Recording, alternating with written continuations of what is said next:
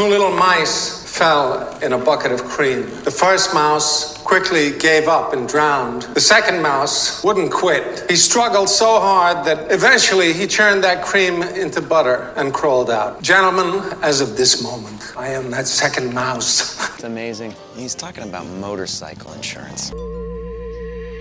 Now let's start the show. show. Step out of the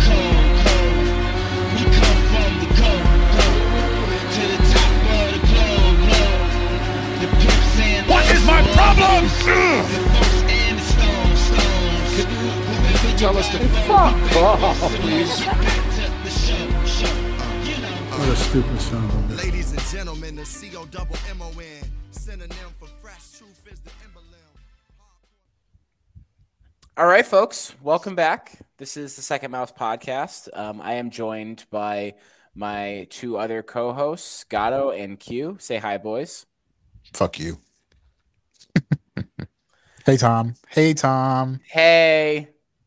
Um, and thank you for sticking with us as we took a little uh, a break. We took a couple of weeks off to just you know have some downtime and you know some vacations and some work stuff got in the way. But we are back to talk about some of the things that have happened over the last few weeks and talk about some other um, some shows and some books that we're reading.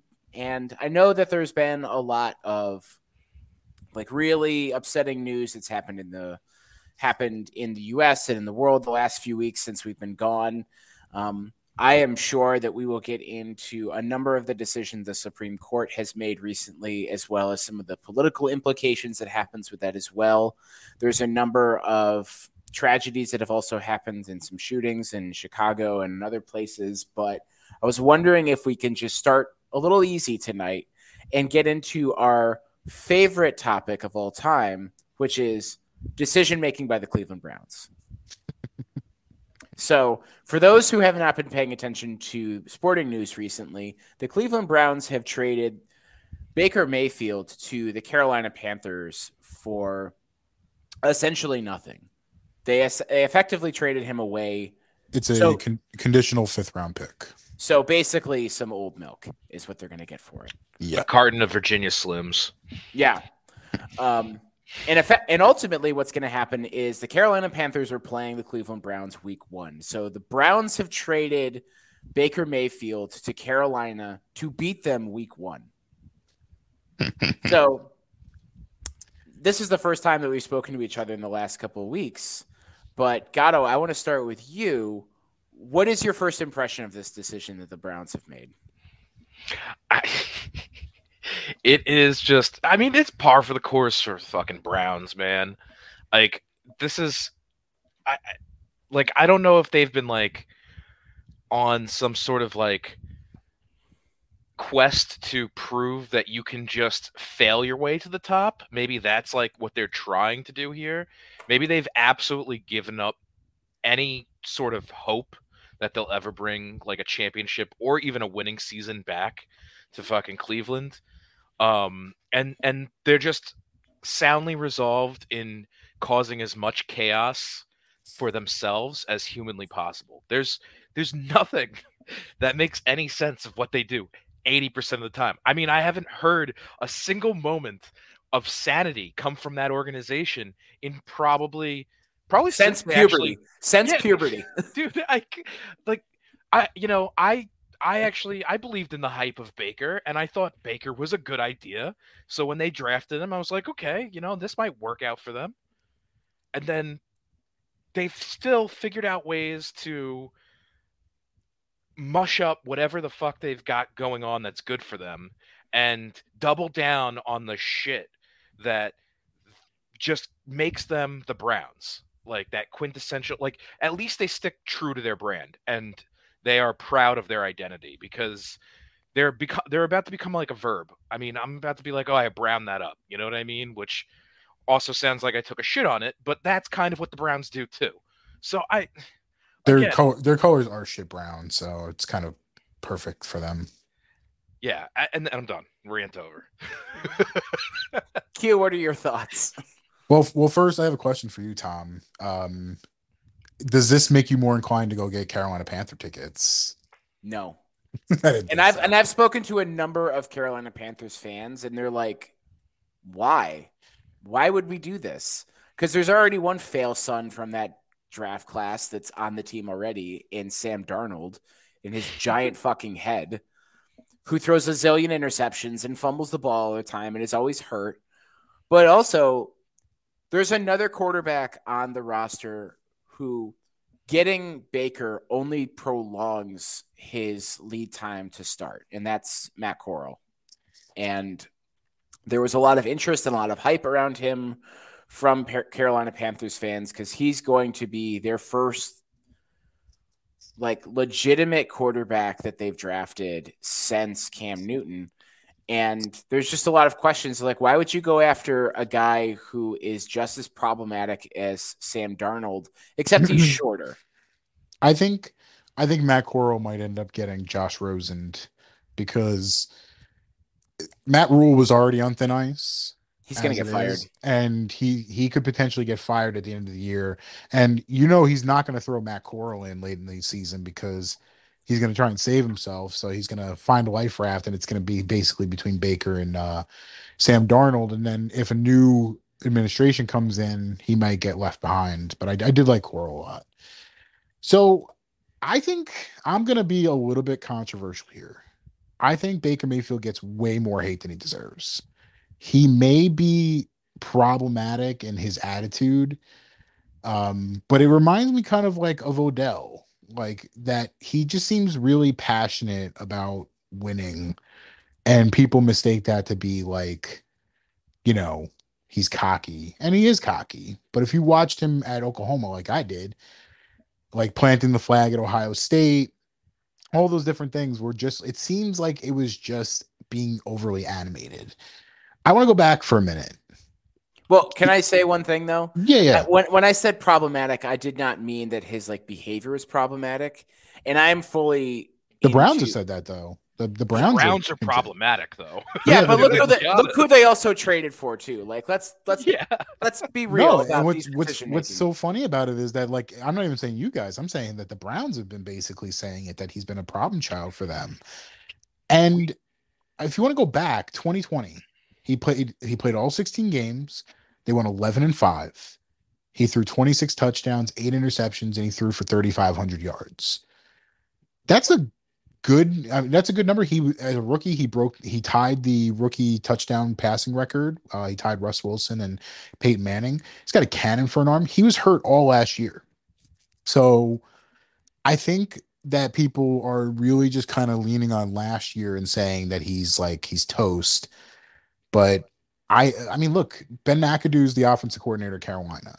Oof, Yeah, that but- fucking haircut though. but at the same time, let's not let's not forget that Ben McAdoo as offensive coordinator of the Giants gave Eli Manning the best years he's ever had statistically. true. And despite the fact that Eli Manning was clearly in decline at that point, and he was the guy lobbying for the Giants to move up to get Patrick Mahomes. So the instincts are there. The haircut is fucking dumb, I know. And the fucking big suit to uh they're wearing that big oversized fucking clown suit. I It's know, that big suit energy. But I, I honestly think that with DJ Moore and Robbie Anderson, a couple good good weapons there, Christian McCaffrey healthy, uh, could be could be pretty interesting offensively with Baker Mayfield. I I want to go back to your point though, Q, about how you're saying that the Browns have been calling Baker problematic and whatnot. Right.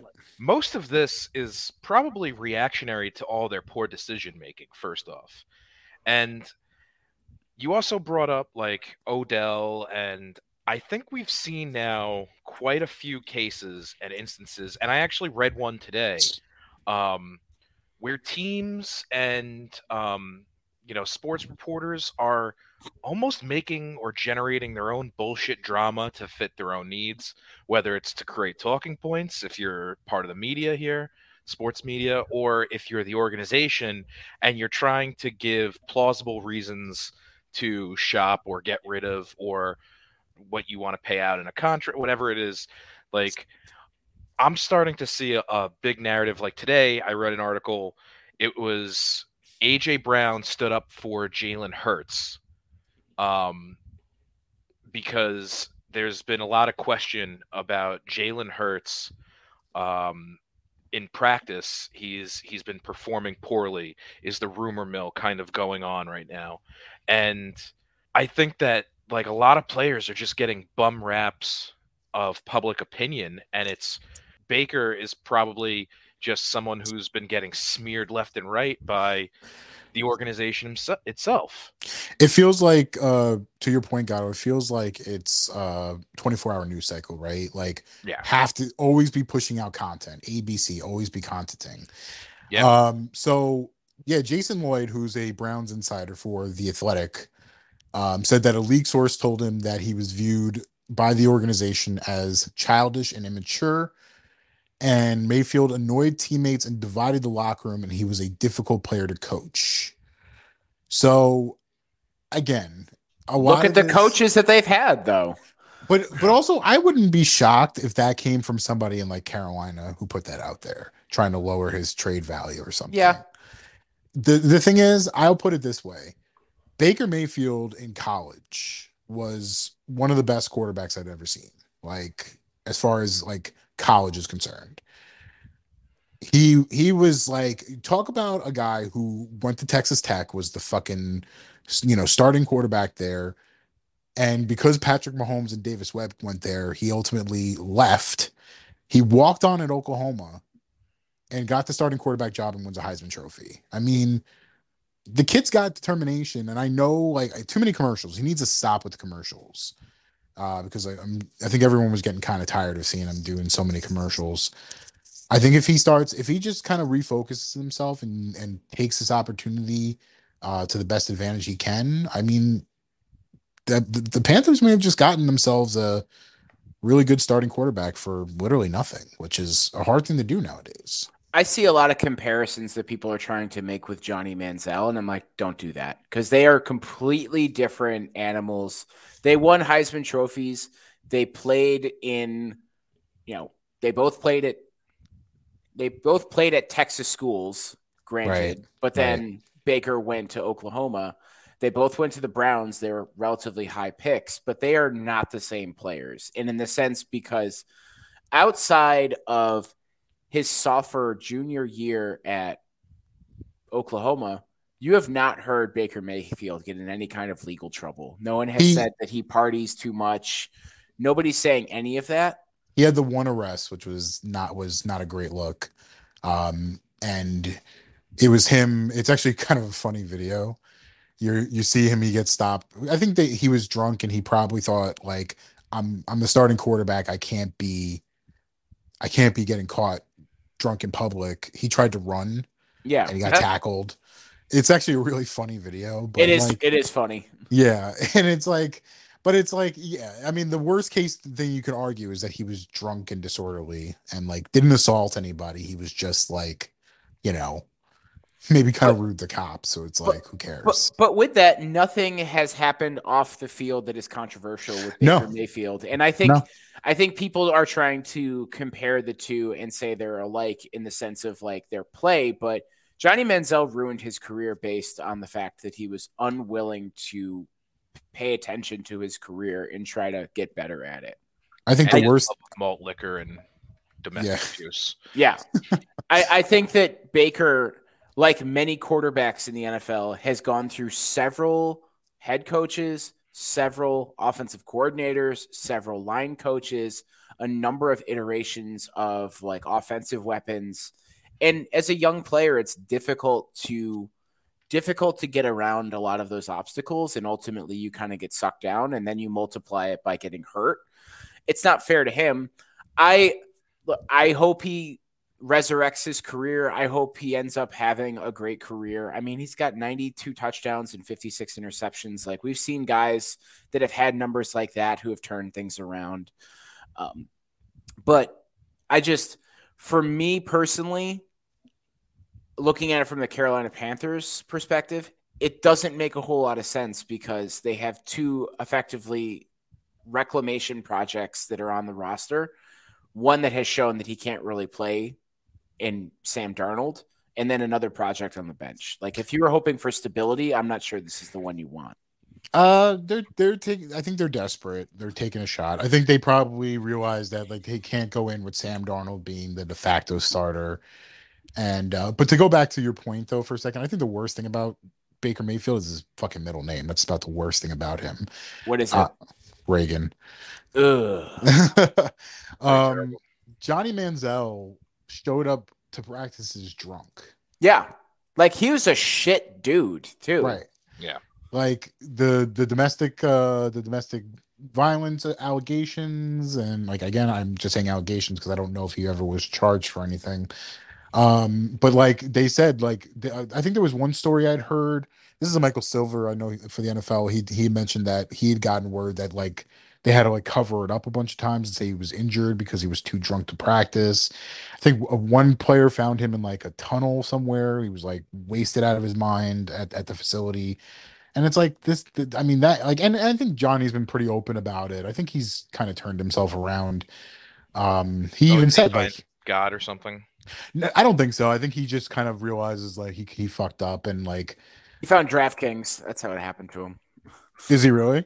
I think he's a DraftKings guy now. I mean, you know what? Whatever. I mean, if, whatever. I'm, I hope he turns it around. Um, but like, it's it's just crazy that, yeah. So okay, so the Browns denied report of a cover up. Uh, Nate Ul- Ulrich of the uh, Akron Beacon Journal apparently, the Browns had to lie and said he had a concussion for a game because he showed up drunk and they said he he couldn't he couldn't play. Wait, so their their decision, their their genius thinking was, we'll just say he's concussed, which puts him into concussion protocols. Oh, wait, maybe they didn't have him back then, did they? Uh, No, they, they did. definitely did. They, They did, but but the idea is that it doesn't really matter. It was I think it was I think it was the finale. I think it was the last game of the year, so it wouldn't have Oh. mattered.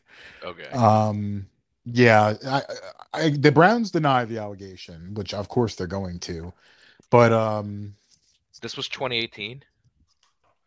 Yes, oh yeah, no, he totally beat his girlfriend at a hotel. well, was he charged for that though? I or So no, not at first, but then later on, um, after he assaulted a man in Austin, he had been cut from the Browns roster. He had tried to take anger management classes.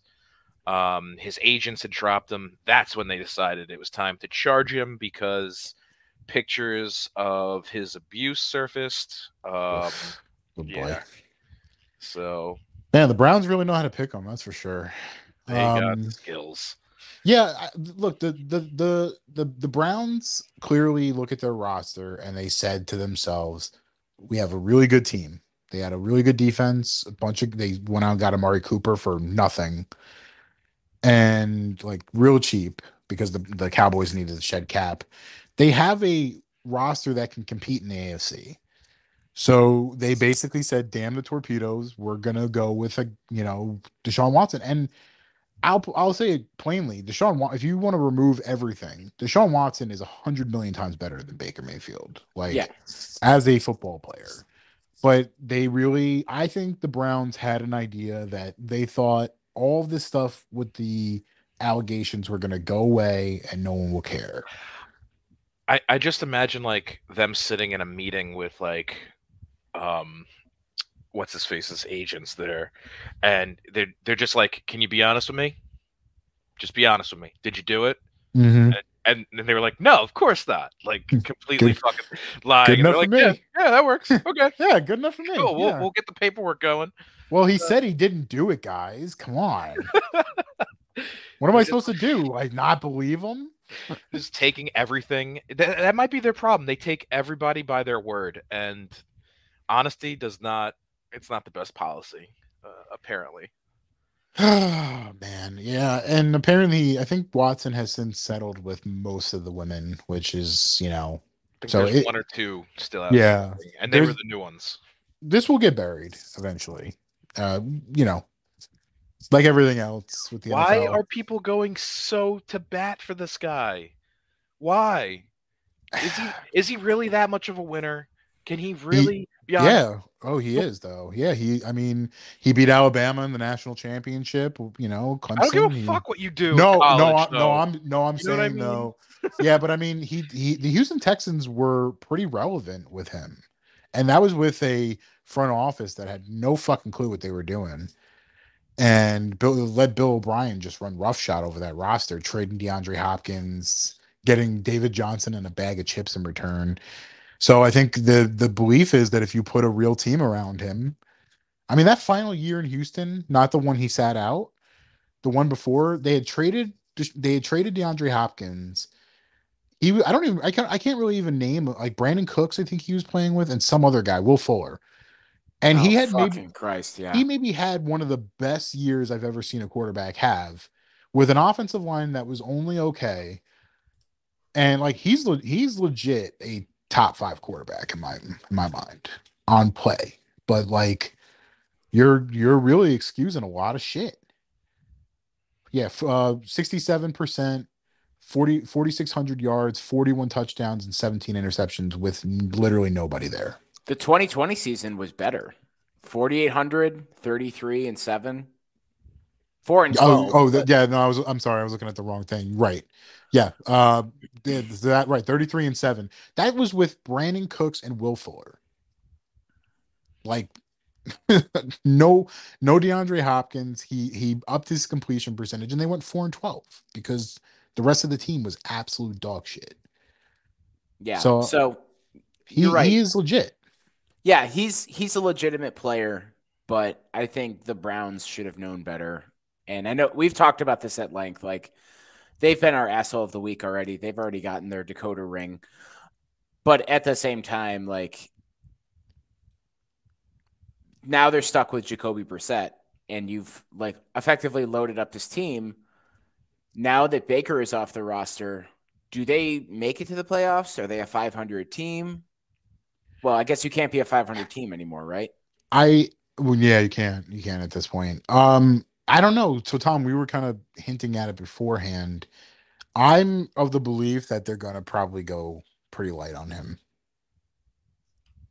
I think they're gonna probably give him six games and they're gonna they're gonna call it a day. If he plays, I think Jacoby Brissett can steer the ship for six games.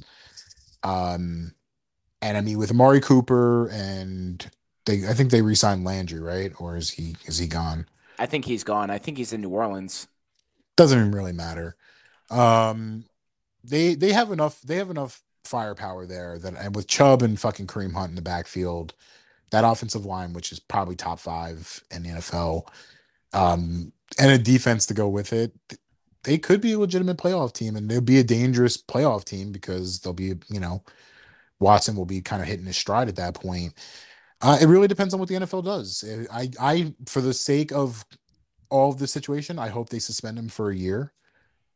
And because it also, like, I think the Browns also anticipated that though, because that's why they set his salary the way it was. He's only making like a million dollars this year because they, if he did get fined, they were basically insulating him. So, um, but I think he gets suspended for six games, and I think they're a borderline playoff team. That's just my guess. So I mean, they still got to go through the Bengals, right? they got to go through the Bengals, the Steelers, and the Yeah. Ravens. Steelers, Steelers ain't scaring anybody this year. Ravens though might have a bounce back season because last year they got plagued with a million fucking knee injuries. Yeah, I'm- that whole team was a fucking mash unit last year. I'm Yeah. a big, I'm a big Ravens guy this year. Yeah, I'm big on Ravens too, man. I So think this is this will be a good year for them. I would Lamar, in a. Lamar in a contract year, by the way. He's going to Yeah. go off this season. And they did great drafting. I, I think they're in a good place. They, I mean, they are still probably one of the more competitive divisions now in in the league. that team every year drafts unbelievably, like just insane how good they are at drafting Mhm. every single fucking year. So I think that because it's taken so long for a decision to be made about Deshaun Watson, I think they're going to go light on him. I think because this was what like three weeks ago that they met. He met with the NFL, and if you haven't figured it out by now, like they're probably like negotiating a settlement or something like that with the NFL. and That- it's going to be something dog shit. It's going to be it's going to be eight games. It's going to be half a season. if he had not gotten the settlement done with uh, those women, I think he probably would have gotten the whole season. But now that he got the settlements done, I think they're gonna go light on him. Yeah. But the thing is, though, is that a settlement is not an admission of guilt. It's also not an admission of innocence either. It's just, I'll give you money to not complain about this anymore. Right. So the NFL will see that as like, oh, it's a resolved issue. It's like, no. Exactly, because most some places will settle just because the court proceedings are going to be more expensive. It's Right. not it's not widely considered. It depends on the settlement. If the settlement hinges on him uh saying that he did something, then yes, but like there's no way that's going to be the case here. No. Just no way. in that press conference that he gave when he um, was introduced as a member of the Cleveland Browns, there is no indication that he was admitting any kind of guilt. Nope, not one bit. So, do we want to move on to our next topic, which is Elon Musk and Twitter and their their ballet that they've been in with each other for the last what three months at this point? I got to say we're, we're pretty we're, we're pretty vindicated. Yeah, we we all pretty much guessed that this was going to be the case in which he was going to drop out cite some bullshit response about like and of course and in this case it was bots and that he was going to try and get out of the deal and he just wanted to fucking stir up shit bots. It's um I'm actually really excited. This isn't over, guys. I, Oh, I don't no. know if you're aware. Twitter went out and they picked up the law firm that made like the poison pill Oh, they're suing him, aren't they? and they're Yeah. going yeah, they're they're looking for blood on this one, man. Yeah. They're gonna get their money. Um and I'm all for it. I'm team Twitter with this one, man. You can't just fuck around like this and then not do something. But like well he also he also disparaged them too i mean Yeah. aside from the fact of like trying to pull out on the deal that was going to net them 44 billion he's now basically saying that like oh i looked at the books and they're hiding how many bots there are on this site and like they they can now sue him to buy it and then get a little bit more money for damages which which it's funny because um twitter has some of the as as far as like social medias go it has um some of the most restrictive um rules on bots however there are tons of bots. Oh of course. So don't get me wrong um but there's, There's- lots of policies regarding um bots that other social medias do not have as much of. So it's it's interesting that it took this long for it to happen and that it just kind of was out of the blue. You know what i mean? Like it it we knew it was coming. It had been weeks but the bow out came at a funny time because it was when we also found out that he had another family hey Yeah. listen listen elon musk pulls out, doesn't pull out of a lot of things but the one thing he does pull out of is a deal It So, When did the uh, when did the announcement happen? I feel like it was like dropped in the weekend news, so no one would pick up on it. in, during the holiday? Oh, Yeah, and it was it was coincidentally he announced that he was not buying Twitter when all of a sudden people started reporting that he had uh children with one of his former employees. I mean, that's Fucking his, hell. that's that's playbook. You know, that's like 101 for him. He he's always trying to distract you with one hand while he's doing something. I don't you know, I don't know why behind he cares though because the nerds will not give a shit anyway. They worship everything the man does, so like they're not going to care that he fathered some kids with a former employee. They'll probably be like, "Yeah, totally, man. Awesome." Yeah, no, it, it it bolsters, but it's it's to take focus off of what the real the real matter at hand was, and that was that he was backing out of the Twitter deal. So, what do you think was the real reason why he backed out of it? Because I I don't buy the the whole bots narrative that there was too many of them. What do you? Let's speculate here for a second. What do you think was the reason why Elon Musk was like, "I'm not going to buy Twitter anymore"? I think I think he needed to unload some Twitter, uh, some Tesla stock, and he was able to convert. Um, he bought tw- he bought Twitter stock, and he he liquidated a lot of his Tesla stock that was already overvalued, and he basically bought Twitter stock, and then like now he made a bunch of money off of it, and he's like, oh, I don't want to do this anymore. It was it was pure market manipulation at its best. Yeah. finest. I don't think it had anything to do with it. So Because once the news broke, the shares went through the roof for Tesla again.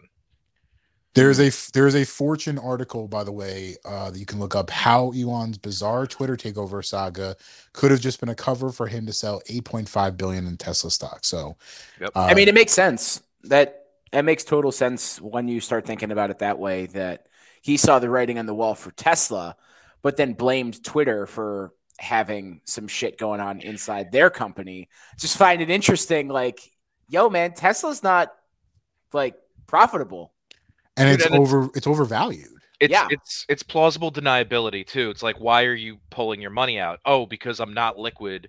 I need this money to buy Twitter, right? So now he has like a whole motive, he has a whole narrative of why he's doing what he's doing. Meanwhile, he knows that what his actions are are going to drop the value of the stock. It's perfect. It's, it's exactly what exactly what he wanted to happen. And But I found- also, also too, the the other component that we're not talking about here is that Elon Musk, by selling his stock, is lowering the value of his company. Yeah. And there were also it was like 17% of his workforce that got fired too. We talked about it when we talked about work from home. Like, come back to work so we can fire you in person. And this is just a way for him to make money. But at the same time, it puts Twitter through the ringer. He talks shit about them. Now they're going to sue him for it and he's going to get more famous off of that for whatever reason. But also, there are workers who have lost their job because this guy can't fucking handle his QuickBooks account. was it him or was it Facebook? Somebody said that they're cutting their uh their annual plan for hirings by like 20%. So I think like it was Zuckerberg. Oh, okay. I was gonna say it was like seven thousand down to like five thousand or whatever. But I think it was what with Twitter, um, a third of employees were getting cut or something. It was something like that. What was Yeah, it I was, think it was a it was a big number. Yeah. Yeah, I think the hope was that he he felt like some people wouldn't return back to the office. Uh, so basically, like force them back so that I can fire them. I, I I read something that Zuckerberg was pretty much making like a like a play, like basically like trying to find his way out of like paying uh, severance to his employees. That's all they're doing at this point. They're basically just trying to um, get out of paying their employees. the the economy's hyperinflated. They want to restructure everybody, and if they can fire off more people than they have to lay off, it's in their benefit. Yeah, Mark Zuckerberg, we're turning up the heat. Quote at Meta, so employees will quit. Turning up the heat. the New York Post article. Realistically, quote, realistically, there are a bunch of people at the company who shouldn't be here. Then you should fire them. Yeah. Part of my hope is by raising expectations and having more aggressive goals and kind of just turning up the heat a little bit, that I think some of you might decide that this isn't the place for you and self selection is okay with me. Yeah, please quit. Please Yep. quit is the underlying. So I don't so I don't have to pay you I don't have to pay you uh unemployment and I don't have to pay you fucking severance. Yep. Fucking scumbag behavior. That's some pretty shitty shit right there. it marks like one of the biggest fears of um, our generation actually is that even though we see the writing on the wall we're just going to behave as poorly as our fucking predecessors and get just as greedy and shitty about things but it will be way worse because we'll have acted as if we cared for this long before going and basically pulling that ultimate fucking con. It's just interesting that all of these thought leaders about like new work and like new ways of how the industry is going to operate, they still go back to these antiquated approaches of how to like manage employees, which is like treat them like shit, devalue them, and then hope that they leave. Because ultimately, the guys who are running these multi billion dollar like tech companies, they've never actually had to have a conflict with anybody. They've never actually had to have like a sit down conversation with anybody who is going to look them straight in the eye.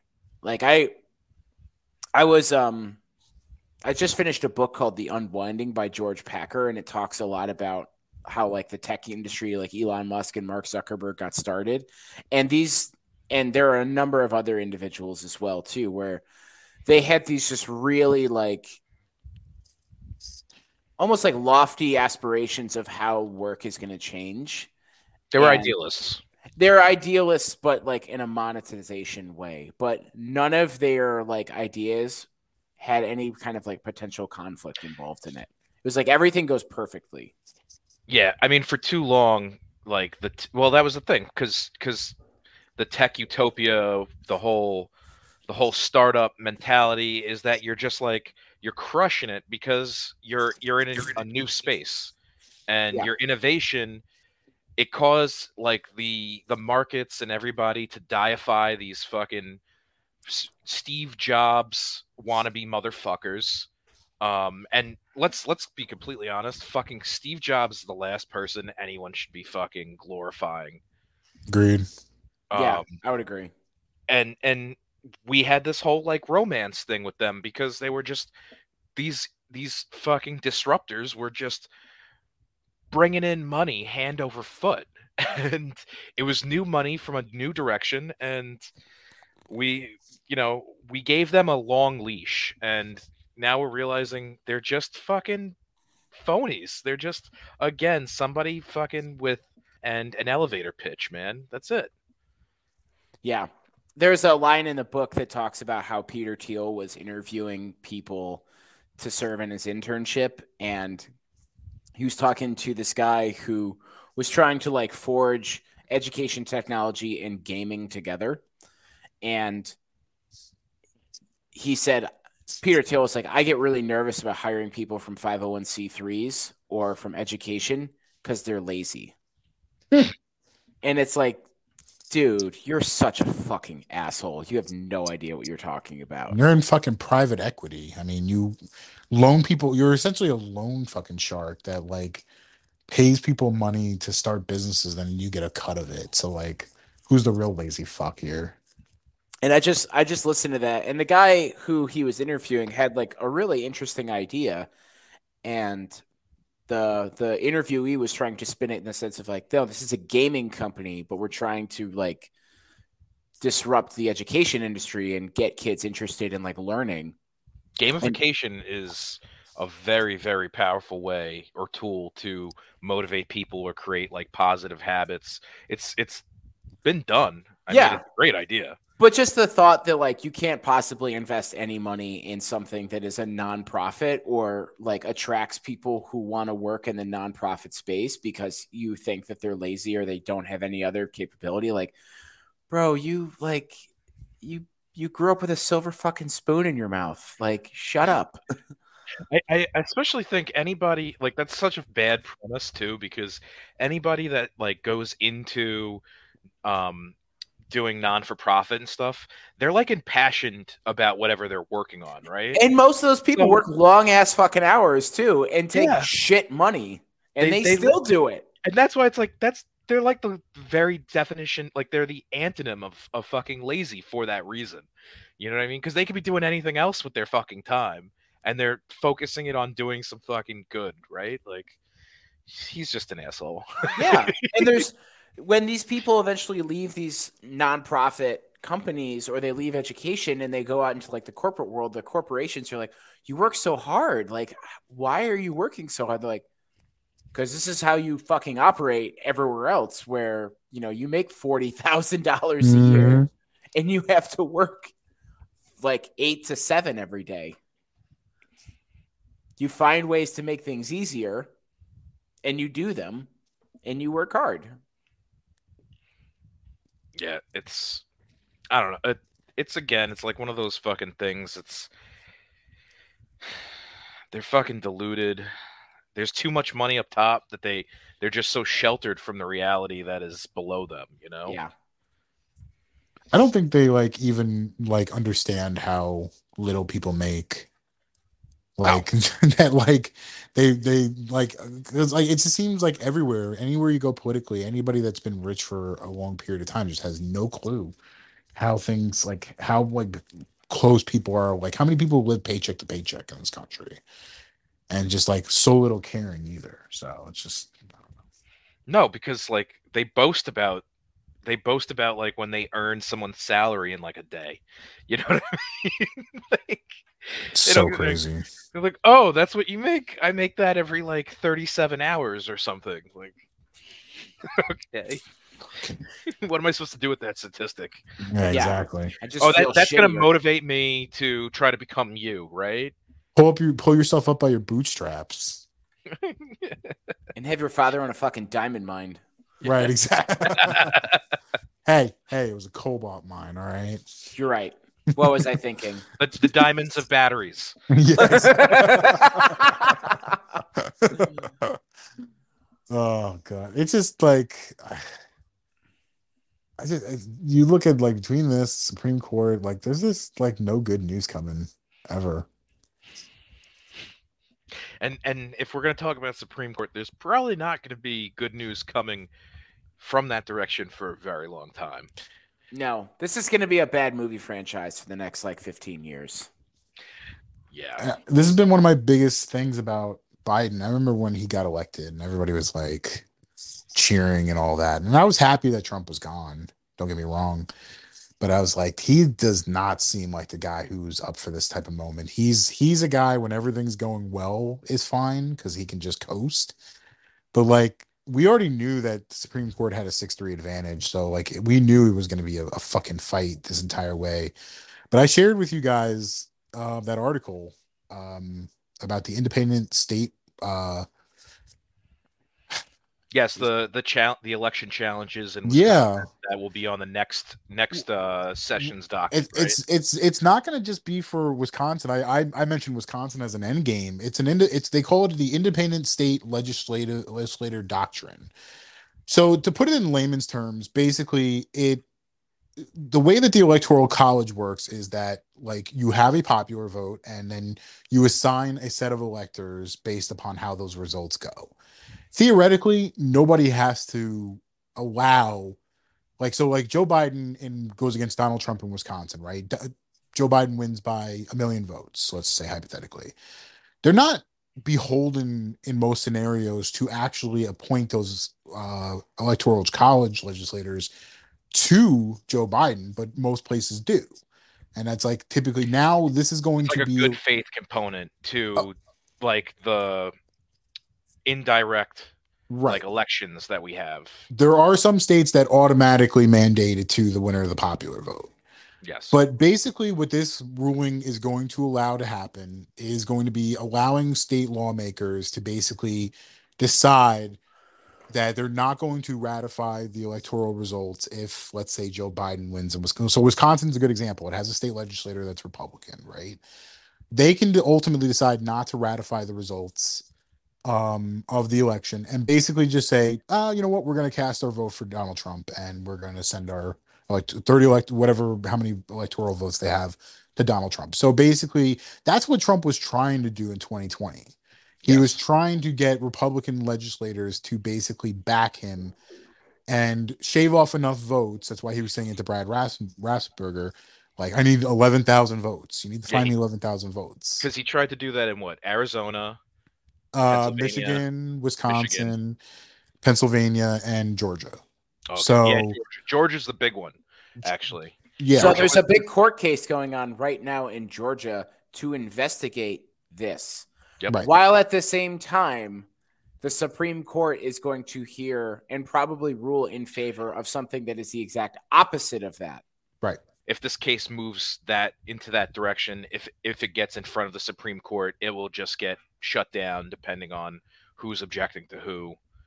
It's whatever that outcome is, it's going to be the same. It's going to be uniformed because this is a Supreme Court that is completely ideological and they have a full full force agenda that they're not even going to wait for midterm elections to fucking unroll. They weren't even going to play it slow. They just went fucking full blitz ahead. So The difference is though is that the Supreme Court, if you look at it in its history, has typically like leaned conservative.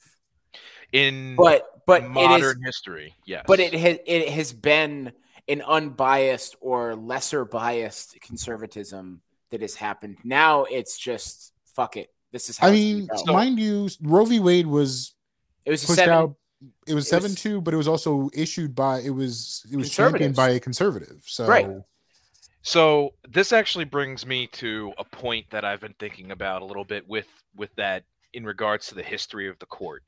Um, back then, when when we had Roe versus Wade, um, even before that, right, when we were in the Warren Court era, liberal. This was still considered kind of a liberal group, but there were a lot of moderates that still were on the on the court.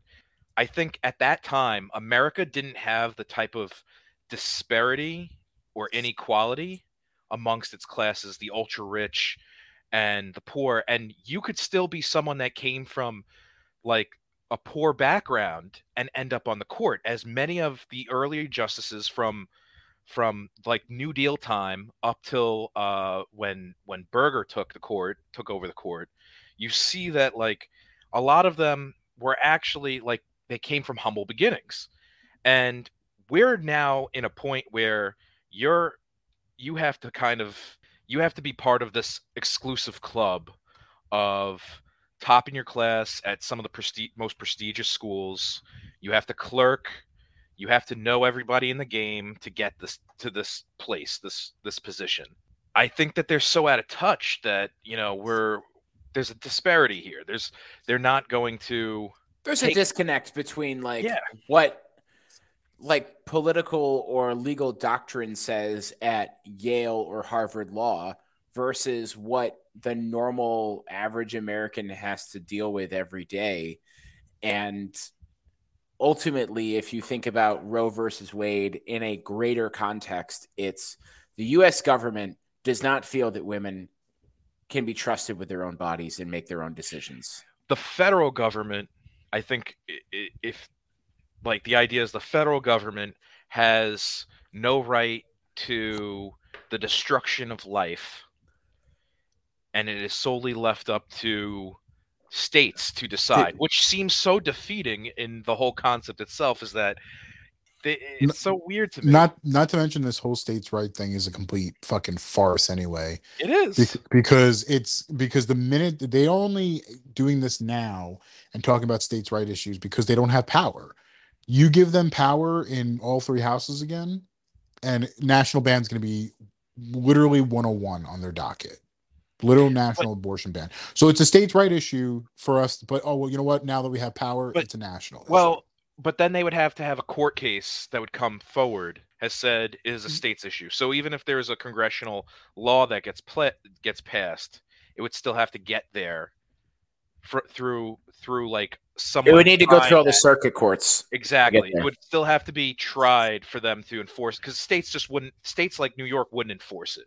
I would ultimately feel though that they'll just find some random precedents to be like, yeah, you know what? We changed our will. minds. They'll Yeah. they'll they'll try tooth and nail. I mean, if you look at the court cases that came out around, um, it was what Jackson Health versus Dobbs. No, Dobbs is the- one of them. Dobbs is one of them. Yep. uh, no. Um, like the, the the court case that overturned Roe. I think. Yeah. Jackson Health.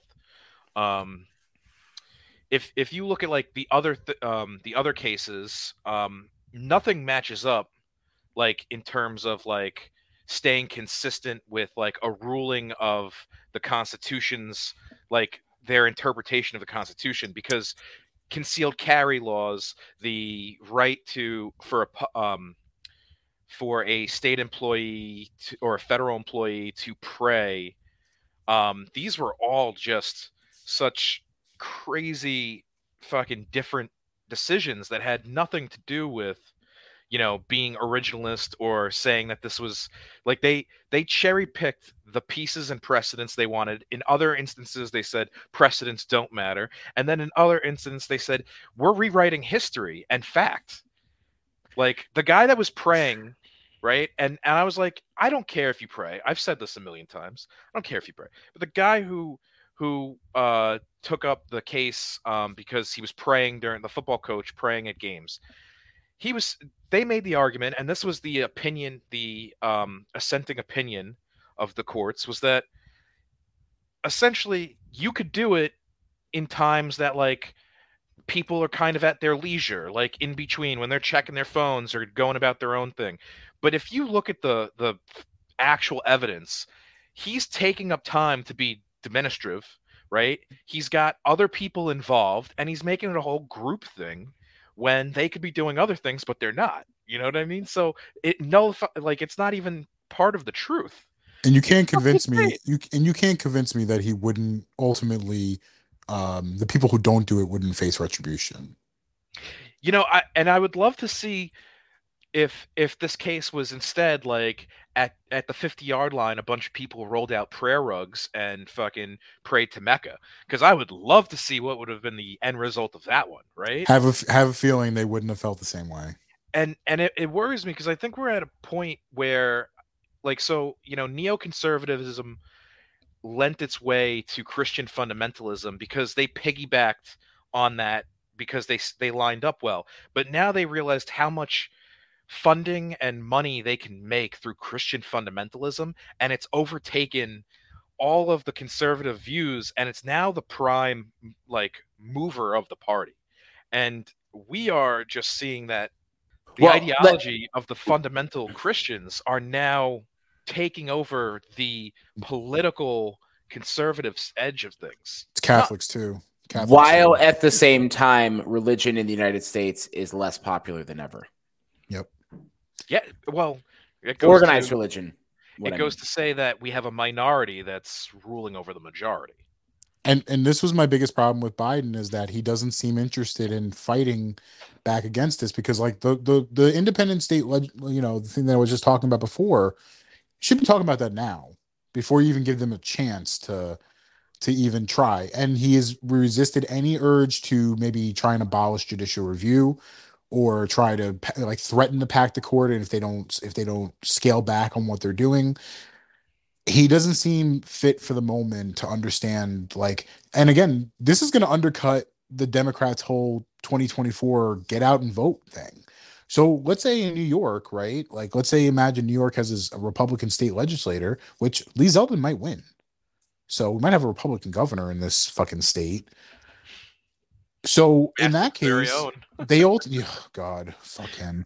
They ultimately might just go oh he uh biden won by uh two and a half million votes in new york. Well we're gonna send our you know representatives to uh for for by the way over half the states have republican state legislators. Yes, so middle of nowhere, you're gonna get a you're gonna get a red candidate, man. That's so that's i mean is. i don't think they understand that like this whole get out and vote thing in 2024 is gonna be fucking null if they don't do something about this now Could I just say something too? I think a majority of people were relieved that Trump was not going to be the president in 2020. I don't me, think it was necessarily me included I don't think people were like jazzed that it was going to be Joe Biden. I think it was like, all right, we're going to vote for this guy, but at least it's not going to be Trump. We're not going to have to do this for another four years. But I am continuously overwhelmed and amazed by the just like complete short-sightedness of every facet of the Biden administration not being able to see anything that's like a mile down the road or 6 or 8 months down the road and just like letting things happen to them all the time and just get getting creamed every time for months on end. And in that book um the unwinding it also talks about somebody who was with Joe Biden since he was a senator in Delaware. He was um, he was a member of his staff. He was a member of one of the committees that he was involved in, and he was actually on the presidential campaign the first time that Joe Biden ran back in the '80s. And he said one of the biggest problems that Biden has is his inability to make decisions as a leader. Yeah He's a great motivator. Oh, you He's a mean like great- that thing you really need to be able to do as a president? yeah like like if anybody is like a mbti myers-briggs typology inventory person like jay. Jay is for judging. People who are jays are decision makers. And they need to know like how to be able to come to a conclusion quickly. And the problem that biden has had since he was in the senate is he is afraid to make decisions and he gets really frustrated really fast when they're not when people are not able to help him make that decision for him Like, and that's the problem. And it and when you start thinking about that and you put that in perspective with what the government has been for the last two years, where effectively this is a government that does not have a particular direction of where it's going to go. It doesn't know what battles it needs to fight. It doesn't know what priorities it needs to have. It does not know where it wants to take the country. And that all really stems from the top. Like it's pretty straight. And I will say Obama had this problem too, where it was a little too one side, like too like one track mind approach to things. Like this needs to happen before this happens. Like, no, you're the fucking federal government. You can do more than one thing at once. But And when is he gonna rein in on fucking Manchin and, and Sinema? When when is he gonna finally use that good faith he's been building? never, never. he's he's always talking about making a deal because I think he's tr- he's he's like Tom said, right? It's this is somebody who needs other people to make the the big decisions for him. They'll, Right. they'll just carry him out, and so he comes to the he comes to the fucking negotiation table, and he's like, "So let me hear what you want." Not really with with any plan as to what like he actually wants. He knows there's an outcome that's going to make a certain amount of people happy on his side, but that's about as far as he goes. He doesn't have any way or plan of of doing this. And to be completely honest, he's not really he's he's beyond a centralist. He's actually in my opinion, he's on the right. He's a moderate Republican from the '90s. He really is. Yeah, he's not liberal in any sense. Like so when people put him into that that fucking co- like the column of of liberal because he comes out of the Democratic Party, it's so fucking false. Part of me, part of me feels as though that he actually is happy that Roe's Roe's gone, because Biden has never been a champion of abortion. I mean, he was one of the main proponents of the Hyde Amendment, which cut off federal funds for abortion rights. So, uh, I, I, I won't, I wouldn't be shocked if he's perfectly content with the Well- fucking decision. Well, a lot of his decisions in the 80s and 90s have not aged well. And it's not from like a political Nope. perspective or anything like that. It's from like a historical perspective. and like also like for for him i mean he he just doesn't seem to have any clue of like the big moment that we're in at this moment at this point and, ta- and like even the speech he was giving the other day where he is going to basically like do an executive order great should have did it he should be public a talks public about health doing emergency a executive order more than he does an executive order. Right. If I know, and again, I'm gonna sound like a fucking Bernie bro, I don't give a shit. I know Bernie Sanders would have stripped Joe Manchin of all of his fucking committees and would have basically made him a fucking pariah the entire time. He would be trashing him on every single appearance he makes until he bends to his will. And I like that's one good thing he can learn from Trump. Like Biden can learn from Trump is like go after your fucking people who are slowing progress down and call them out. Stop being fucking Mr. Nice Guy with these people. They're never gonna they're never gonna work with you. So, but that brings me to a different point about specifically the um the overturning of of Roe, and that is that what is what is terrible for us is great for them for the like the mainstream democratic party and their top leaders like like Nancy Pelosi because all that all they're going to do is stand by your side and just watch like Nancy Pelosi just watches that shit happen and then asks for 15 bucks. And so they are they are offering their support standing by you but they're not going to do anything other than stand by you. And they're just going to have their hand out the entire fucking time.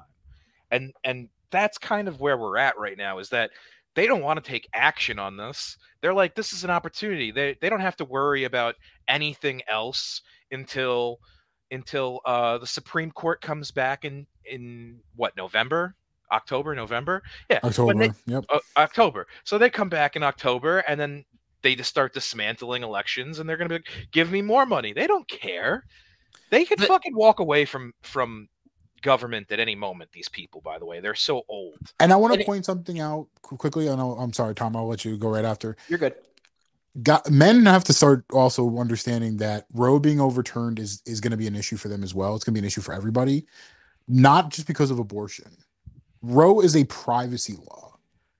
And this is going to have a huge thing on data privacy. It, like it essentially stripping you of any type of privacy that you are. so your data is going to be your any of your digital data is going to be uh, co-opted at this point uh, so it's it's not just about abortion that's the main tenet of it but like this is overwhelmingly a privacy issue that is going to become it's going to have huge consequences going forward And I think that's the thing that people don't understand is that a lot of these constitutional or a lot of these Supreme Court decisions that were made in the 70s and 60s, Miranda rights being another one, were designed to protect people.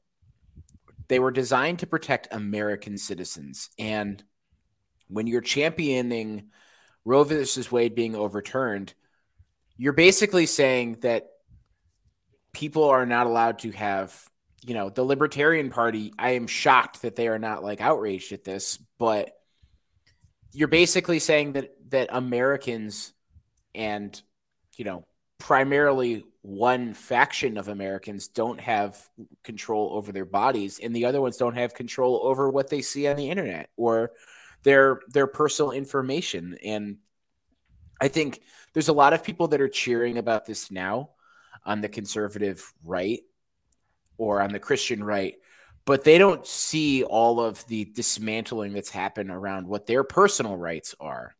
And I mean, there's a level of cynicism in me that says that going off of what you said, Gatto, like, how do we know that like the Democratic Party did not just like sit by and let this happen because they knew they needed an issue for the midterms and they knew they needed an issue for the 2024 election because they couldn't run on Ukraine, they couldn't run on gas, they couldn't run on inflation, they couldn't run on the economy. And what else is there to run off of if people are worse off now than they were a year ago? Yep. So let's make it a social issue. But ultimately, like, I think the biggest frustration that people have with this administration right now is not that that got overturned, not that Roe versus Wade got overturned, is that they just let it happen, is that they opened the door and let this happen. And there's a lot of there's a lot of frustration with Bill Clinton. There's a lot of frustration with Barack Obama when the Democrats had super majorities multiple times. They just kicked the can down the road, said it wasn't a big deal, and now they're they're having to reap the rewards or the they're having to live with their decisions and it it makes it very hard to like I know like the GOP is the fucking lunatic party. I know that. But why are we going to vote for more of this? Well, it just seems like the Democrats are just kind of standing there, but in some ways, from them not doing anything, right? Like the whole quote of like, you know, when when good doesn't act, you know, evil prevails kind of thing. It's like the crazy GOP and they're trying to burn everything down. We're like handing them accelerant. by But the way countries don't come back like that though. Dude, by the by the way tom roe was on the fucking docket for 2016 uh, because obviously with with uh scalia dying we knew that whoever won was going to ultimately get to name a supreme court justice right out of the gate Yep. And guess what? It didn't fucking matter. You know why? Because what was the number one issue? Anybody know what the number one voting issue from 2016 and 2020 is? The economy. it always And is. Our it's- old it fri- our old friend. It always is. It's the uh, to quote Bill Clinton, it's the economy, stupid. It will always be the economy, and if the economy shit, you lose. You Yeah. lose. And if if the economy, the economy can be great, and guess what? If you don't market it well, the other side will find ways to poke holes in it and fucking say you're doing a terrible job when everything's fine. You're dealing with inflation. You're dealing with um, unemployment right now is okay, but who knows where we're going to be by 2024. It's going to go up. It's going to go up. Gas prices, food prices, everything's going up. The Dems are going to get slaughtered. And guess what? No one's going to give a shit about Roe. I mean, no one's uh, going to care. and that's the funny thing is that I think they like the Supreme Court decided full steam ahead because they know it's not going to have any change. It's not going to have any effect. I mean, they they like the stuff they did in like the last two weeks before the end of the session were insane. Like there's another court case that I forgot to bring up where they ruled that states have jurisdiction on tribal sovereign land. Oh God, yeah, I saw and that. and yeah, and that's like a big hand in and and that there's so many so many things that if you think about that that that can affect. Um, it can affect um, states say on casinos, and it's kind of going to be used to basically keep um, Indian Indian nations poor, right? It's going to try to block them economically. It's also going to say, oh, hey, like this looks like it would be a great place for us to go drill some oil and put a pipeline through. Uh, we supersede you. Untapped. yep. And and there's been a lot of talk. Uh, I watched a episode of Samantha Bee, and um, there was a talk of how federal land in some of these red states could be technically used in a in a way um, to kind of circumvent the whole having to commute to a place that allows abortions to get one. And I think that one of the reasons that it was shot down was also for this reason. So that states can then say you're still committing a crime, even though it's federal or it's it's you know Indian territory, whatever it is. It's just they're coming for it all, man. I think they're they're done playing the game. Capitalism in itself is a game that's meant to end, right? It's like Monopoly. And I think consolidation of power, like this is the moment that I think the Republicans or the right in general, the right is just like it's time to take that next step. We're going Yeah. into we're going into fucking Marvel Cinematic Universe fucking stage 4 here. You know? So just to be clear, the the Bureau of Indian Affairs is effectively it still has it still has its rights but it it means that states can also claim claim rights in certain cases because there's sometimes these issues in which um a let's say like someone does something It's like eminent domain, right? crime it is Yeah. kind of like someone could commit crime that's not a native american um on on the reservation and they would be technically their the jurisdiction would still would technically lie with the uh, sovereign Indian territory.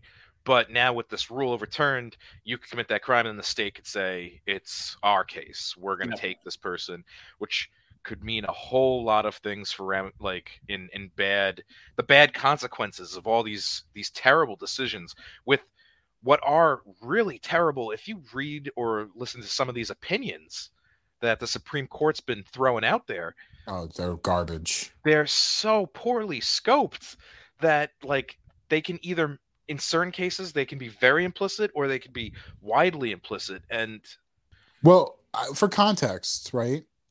This was the road thing we all kind of knew was going to happen eventually, right? Yeah. Like we all knew it was going to happen. It was just a matter of when. But someone leaking that decision, and I, I, I would bet patriot. anything. I, I would bet anything it was a conservative. I would bet anything it was like a dunk. It was like essentially like, hey guys, look at what we're about to do, and you can't stop us. I wouldn't be shocked either way if it was a Republican or, or it was a conservative or a liberal. But what's amazing is that fucking Biden, who's isn't Biden a constitutional scholar? Am I am I correct about that? yes, you're right. Barack O- Barack Obama certainly is. They've had three months before the decision finally became official to have a game plan. The Supreme Court confirmed it was real. They had three months, and their best retort was, "Well, we just got to go out there and vote, guys." Just there again, we have to play the game. There's a game I always like to play: stupid or evil and either the Democratic Party is stupid and complete, and like the Biden administration has no clue what they're doing, or they're complicit. Simple as that for me. Yeah, I think the the fundraising and the election angle like Yep. kind of seals the deal for me. Like they needed something. They could have been stupid. I mean, there's there's a number of um, stories about particular like um, pro women's rights like nonprofits that were supposed to be providing information and advocacy for um, pro-choice movement and the pro-choice movement and things like that nature but there was actually like a shit ton of infighting that happened at that point and they were arguing about like getting a pay raise at work. Like, I, I, I am an advocate for people being paid a living wage, but can we have this conversation after that? You know, you're about to be stripped of a constitutional right. Can we talk about that first before we talk about like adding more fucking flavors of fizzy water in the break room? It's just it just in total just no and this is the biggest problem with this like big tent that the democrats have had is that they've been and like nancy pelosi going to texas to campaign for Henry Cuellar before this happened is just so fucking on brand Yeah. that you are literally allowing like pro-life democrats to invade your fucking party a rating from the fucking uh nra by the way as well i mean Barack, Barack obama once said don't underestimate joe's ability to fuck things up. And, that- and i'm telling you he was 100% right. That was apparently like he said in private but like don't ever underestimate joe biden's Can- ability to fuck things up. Can we also up talk about how awesome that that new strategy of Democrats has been to I think we have talked about it um to essentially like promote the fucking like the more evil candidate on the right? Because you think it- you it- might be able to beat that easier? Like they're not if- all not if they- states take over.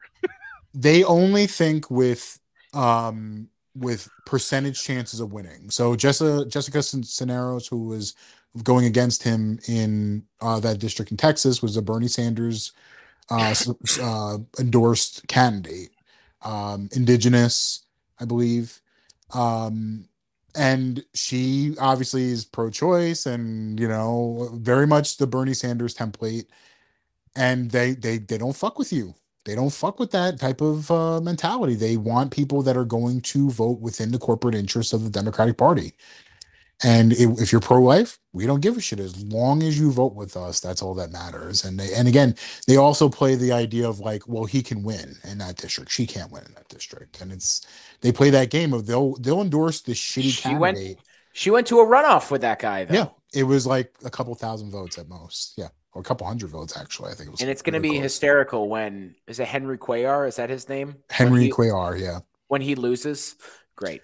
I, you know what? I hope he fucking does because he's the only pro-life Democrat in in Congress. So might as well just get rid of him, as far as I'm concerned. I'm willing to see that fucking seat as if it gets him out. We needed a you know we needed an heir to the man Sinema fucking machine that fucking blocks anything fucking democrats try to do anyhow Isn't So Manchin? he would make a perfect fucking uh, addition Isn't- to that one Isn't fucking Joe Manchin on the Judiciary Committee?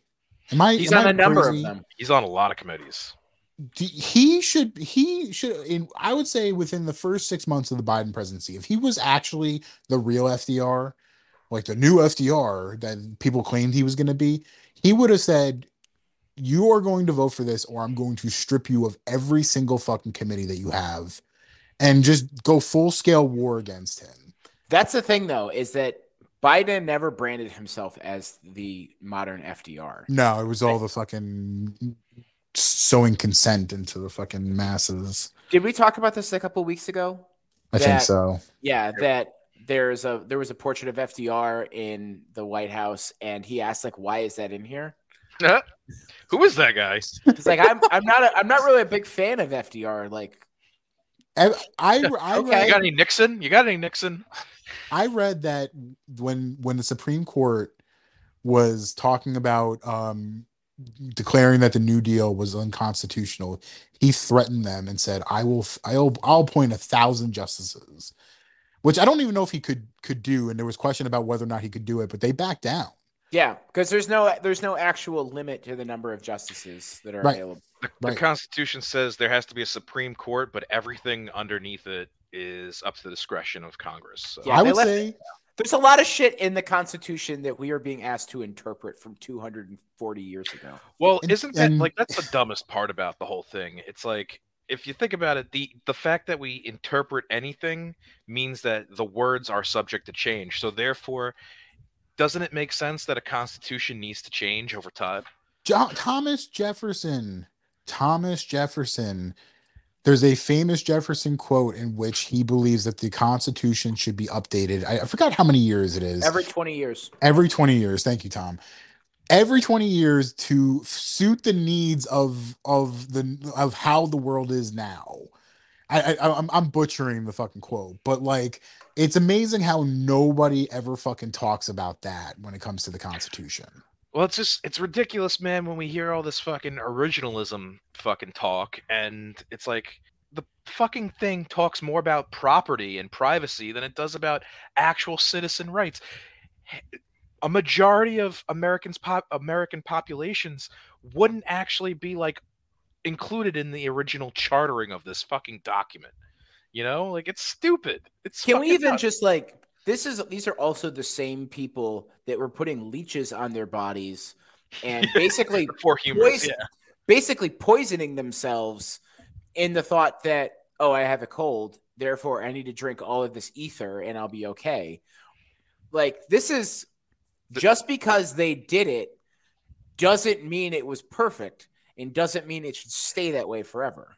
this was the same people that tripped off of bad bread and then thought people were witches. You know what I mean? Like this is like, we we we're not talking about this wasn't written by like it's in the format of like a fucking fortune cookie honestly. When you read through some of the ambiguousness of it like you can interpret certain things like uh what is it bill of rights clause 9 which which says that like not everything has to be written into this constitution to be a right and therefore not everything should be written into the constitution that would be a right. It's like such a fucking weird Look, if you were to read it like on Independence Day, the way the NPR does, it's beautiful. It flows really well. If you were to read it like a professor and this was a political science class and somebody submitted this as a paper, you'd be like, the fuck is this?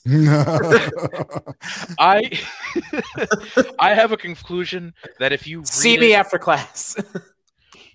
if if you read it and you and you look through it it's an actual map to where we keep our national treasure and it's it's buried somewhere deep within the fucking caverns of the fed I have a sneaking suspicion that it's just a giant factory of rotisserie chickens.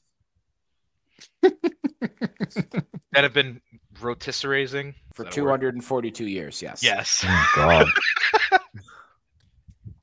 so mummified ch- ch- rotisserie chicken By the way, when this constitution was written, you needed to be very careful of how much tobacco you smoked in a single day because it was so potent you would go fucking you would go on a trip. it was You basically hallucinate. salvia yeah Yes. so do you think people just got toked up and was like, yo, let's write something cool? yeah Newsflash, guys! Jamestown was a narco colony. If you read it upside down, it's actually the re- regulations for fantasy football. we should get blasted and write a new constitution That would be sick. Did you With- hear about uh, with He's all that playing power hour constitution. You have an Hour, hour hour to finish this keg and finish a constitution. Oh my god. Did you guys hear about Kavanaugh apparently getting protested at Morton's steakhouse? Yeah. Yeah. It's so funny because AOC got, it got a lot of shit because she made a joke that they should, well, the, the least they could do is let him eat cake, which is obviously a reference to Marie Antoinette, which is, I think, is great. Get them. And everyone's like, oh my God, this is so terrible. Apparently, he didn't even know they were out there originally because, like, it's not like he he didn't hear them, he didn't see them.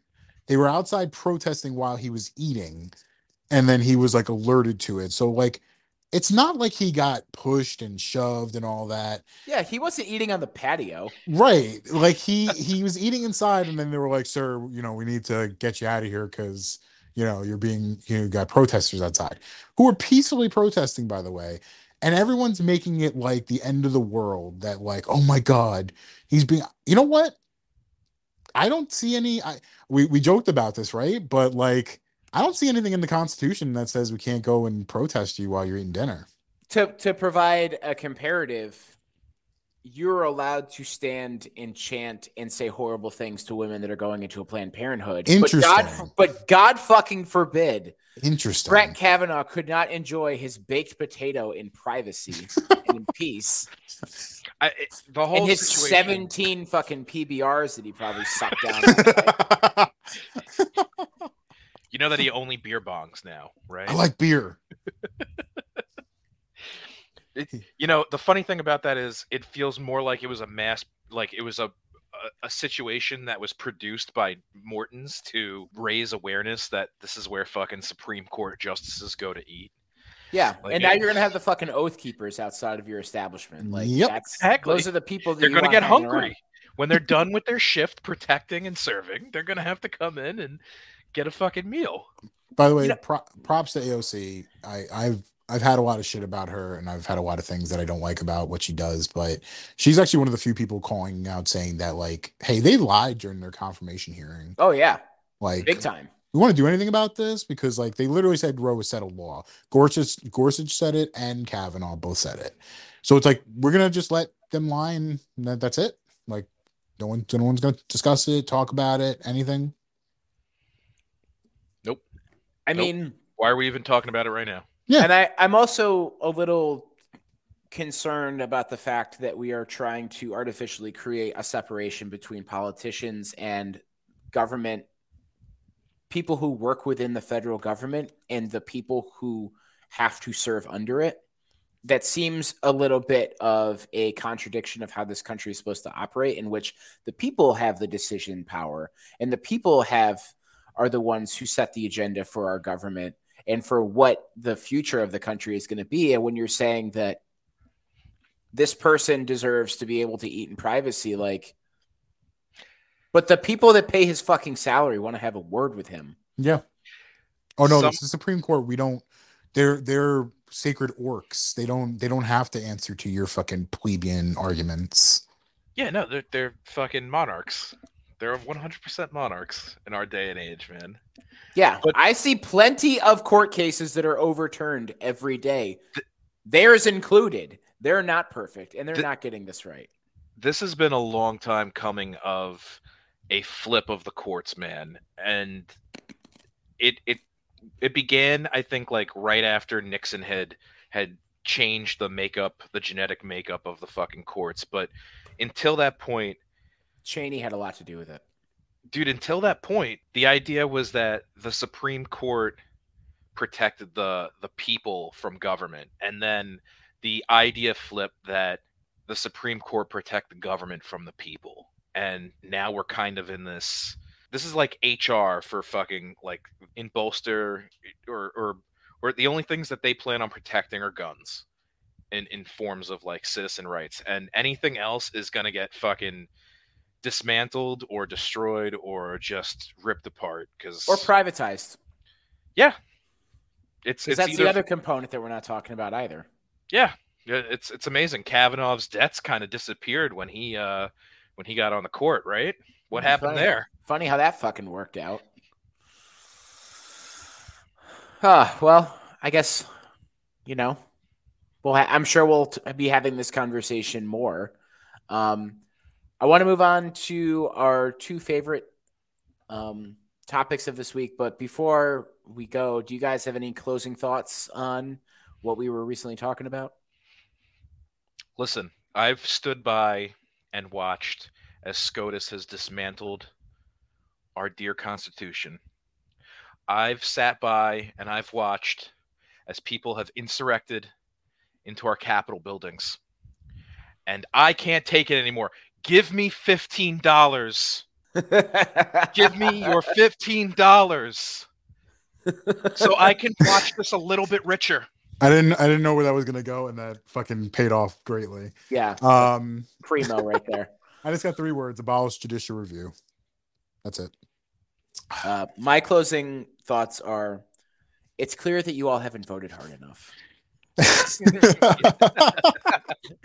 Have you tried voting harder? Because Yeah. Have you tried going to the gym before the voting booth? You know what you really should need do? to get in there and slam that lever down. I'm just gonna next time I go to vote, I'm gonna vote so hard that nobody can vote after me, affirming that my vote is the most important vote. I'm gonna go in there with a fucking crowbar, a hammer. After I vote, I'm just gonna break the fucking machine, so like no one can vote after me. Ron Watkins is going to come and find you then. It's like I figured out how to hack the Dominion system. You We'll have break to it. We'll have to talk more about that another day. For Oh. uh, Q has returned.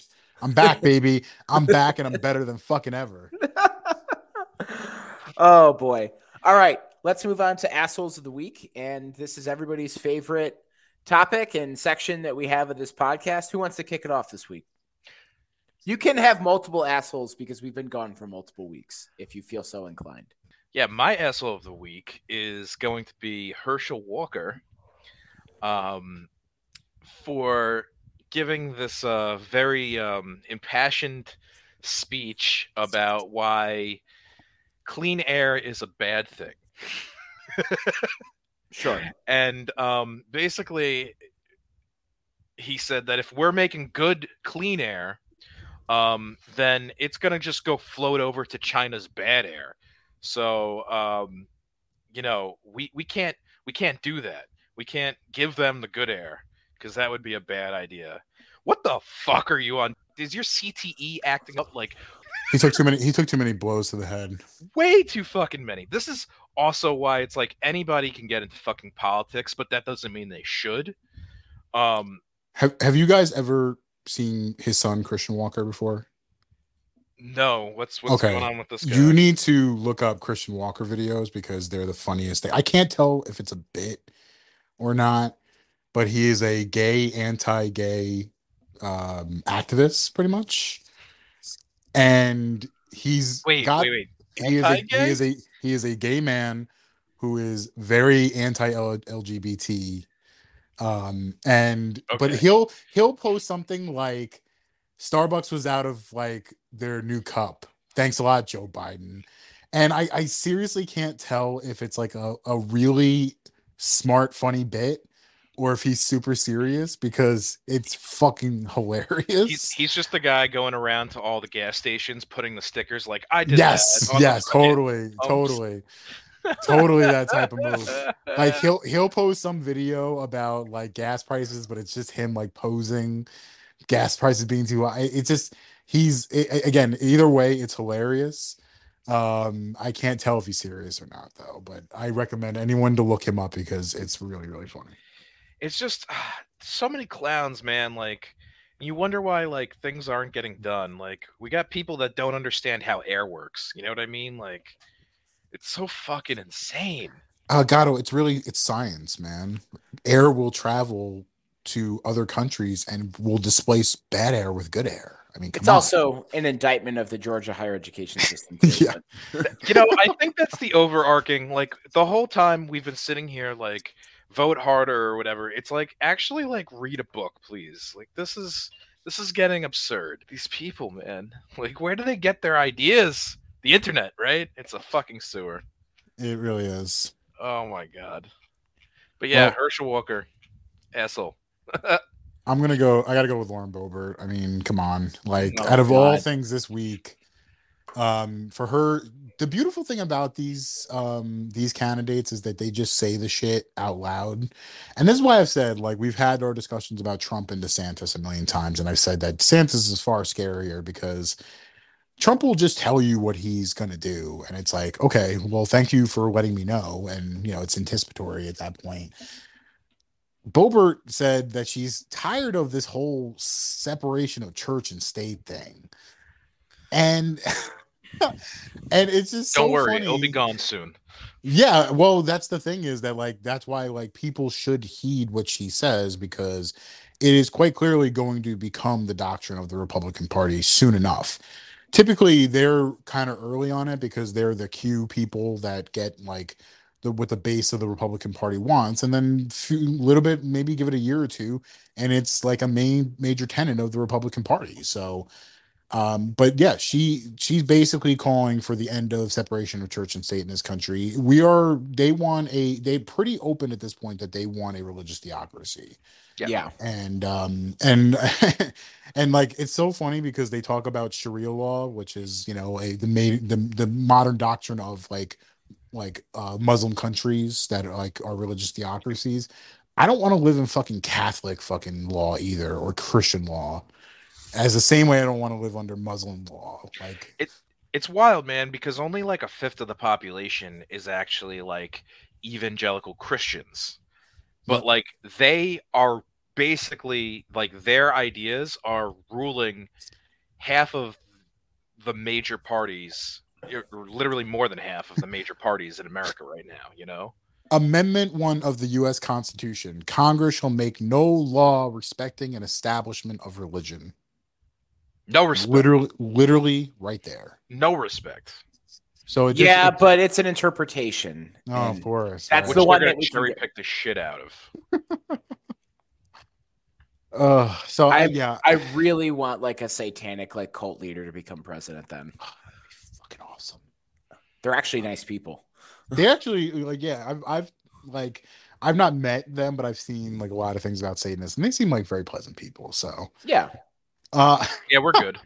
so yeah, I, I'm just, I, I- I'm just saying that it's time to start. Like as silly as Marjorie Taylor Greene and Lauren, Bo- Lauren Boebert can be, it's time to start paying attention to what they say because it will become the major tenet of the party very soon. So, and Tom? there is a population of people that that resonates with. uh, I would say a larger amount than you'd probably expect. Yeah. So I'm going to go a little off grid for my asshole of the week because it's in fact an entire organization and it's very niche. So I apologize, but it's the FIA, which is the governing body of several different racing series in the world. They oversee Formula One racing. And for some of you, I, some of you know that I'm a Formula One racing fan.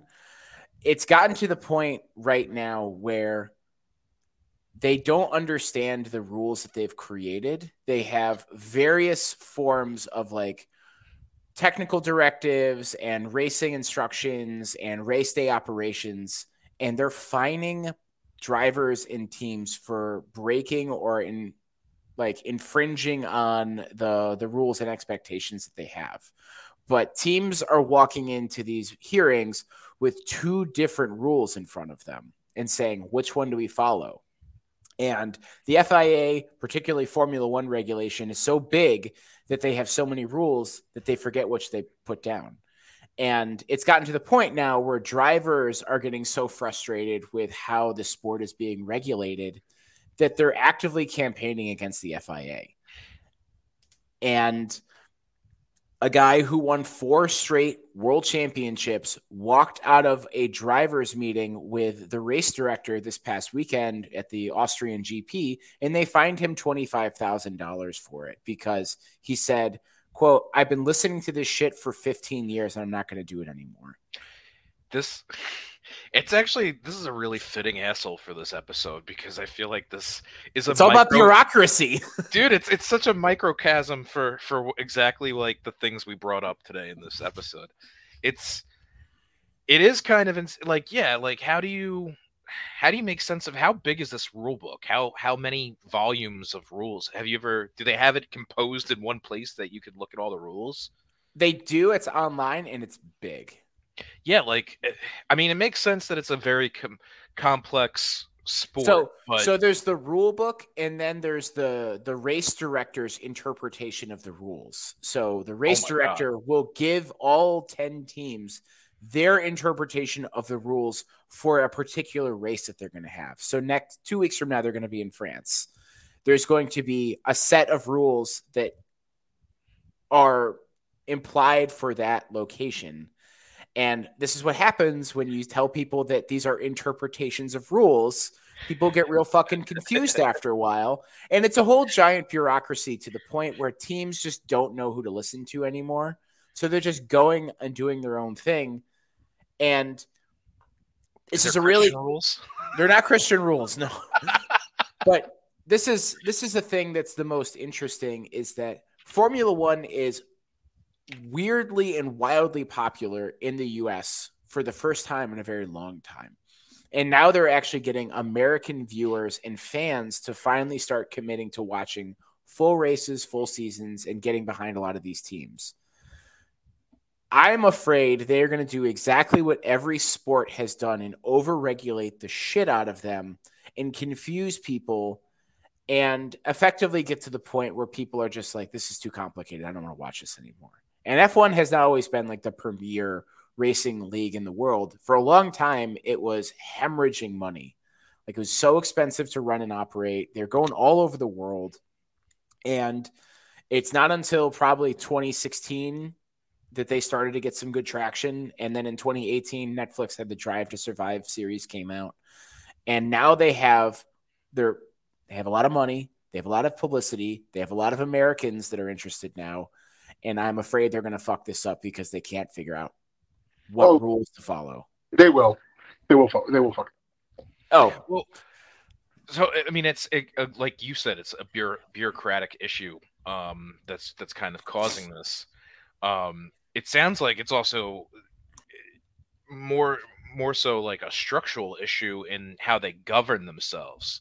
It, it's it's like each each area has its own what each each course has its own race master and they have their own interpretation.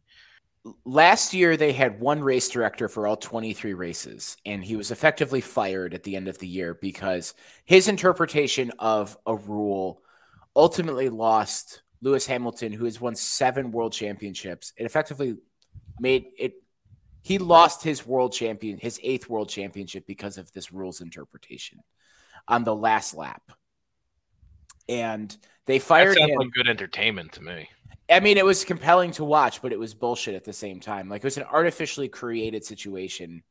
Um, and now they have two race directors, but they both interpret the rules differently. And they also have stewards of each race that will review incidents that happen on track.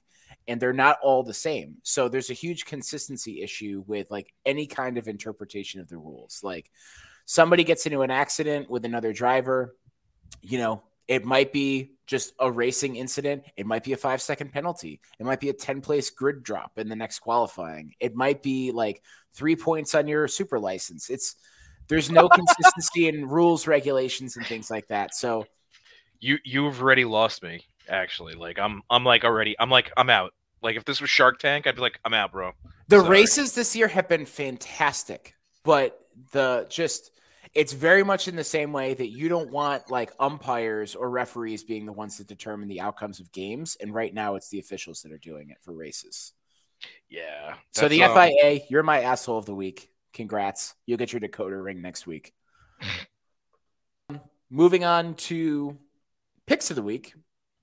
Yeah, not much to say about it. Um, been finally kind of digging into uh the boys. Um, season two. I'm on season two. Season three is out as well. Um, I was kind of not super into it when it kind of first came out. It was it was fine. It just didn't really kind of capture me.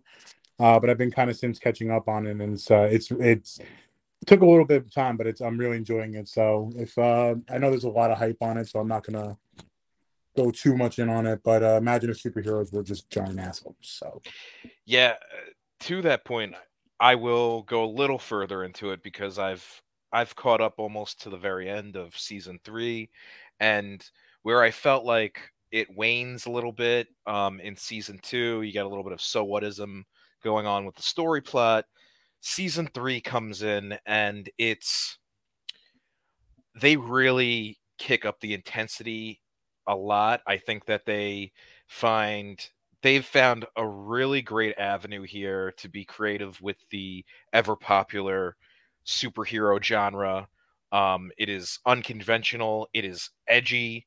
Um, I mean, if anyone hasn't seen it, like this, this puts Deadpool to shame. And um, season three, like Q, where you where you think you are now, you're gonna have your jaw fucking go slack watching fucking episodes in season three because I actually have to give up. I have to give it up to Amazon. They really, they really let them go and get creative and and be as fucking raunchy as they want, fucking be as gory as they want in season three. It's a lot of action. It's a lot of fun. Go watch it. I'm surprised because Amazon has not put out a lot of like consistently good like original content lately. Um, and I watched the first season of The Boys and I kind of fell off of it just because, you know, I have like 900 streaming services and there's only so much you can watch. But You only have Here- two eyes. yeah, hearing two people in, saying like this has been good, you should get back into it. I'm I'm gonna do that.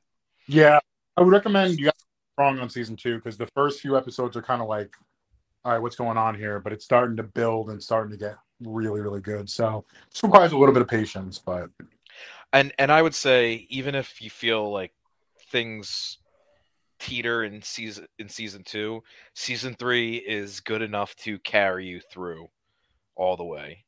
Awesome. Um, so Gatto, we got the boys for you. Q, we got the boys for you. So I, that's a double pick. I think people should go out and watch. That Oh no, that that's not my pick. Oh, what is your I- pick? then? it's not my pick, but um, it is a good pick. It is a good pick. My pick is uh, because of everything going on with the Supreme Court. I picked up a book recently called um, Ex- uh, "Supreme Inequality," and uh, it is the Supreme Court's 50-year battle for a more unjust America. It was written by Adam Cohen.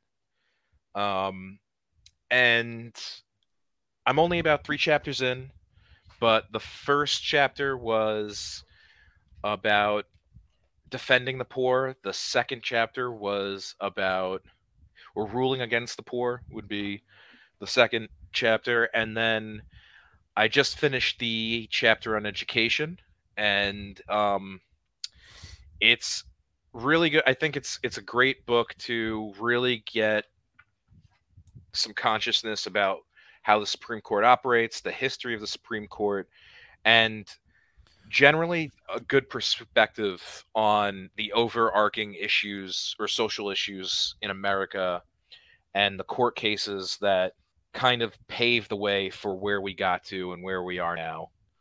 Um, it's so far it's kept my it, my uh, attention, um, especially with books that are like you know very heavy in fact deviate or i'll slow down when i'm reading them uh, this one i will stay up and read a couple extra pages um, at the end of the at the end of the night because it's it's a good compelling story so uh, give that a give that a read if you know you're looking for something about the supreme court it's a hot topic right now Absolutely. And we'll have links to both Supreme Inequality and The Boys in the episode description, as well as my pick of the week. And my pick of the week is going back to somebody who was my pick a couple of months ago, and it's a YouTube channel called Knowing Better.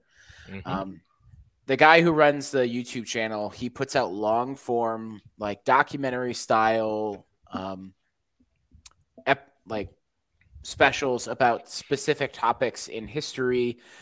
Recently, he put one out about six days ago about cigarettes and the cigarette industry. It's called Light Up a Torch of Freedom. And it was all about how tobacco was like discovered and how it was effectively corporatized and how the tobacco industrial complex or tobacco lobbying groups have really shaped a lot of things related to how we advertise in this country. A lot of the restrictions in tobacco are things that to, like big tobacco has self-imposed on themselves. Um, one of the things that I found the most interesting is that to like cigarette filters, when you smoke a cigarette and you see that the filter, the white turns brown, that's not because it's filtering out tobacco or tar. It's fil- it turns brown because in the factory they change the pH of the paper. So when anything passes through it that's that's warm, it will turn brown.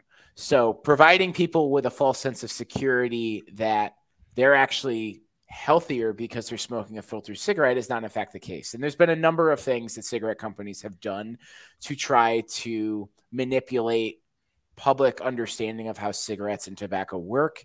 He also gets into how menthol is commonly referred to as a a popular thing in the black African American community, which it's not because the majority of menthol smokers are in fact white.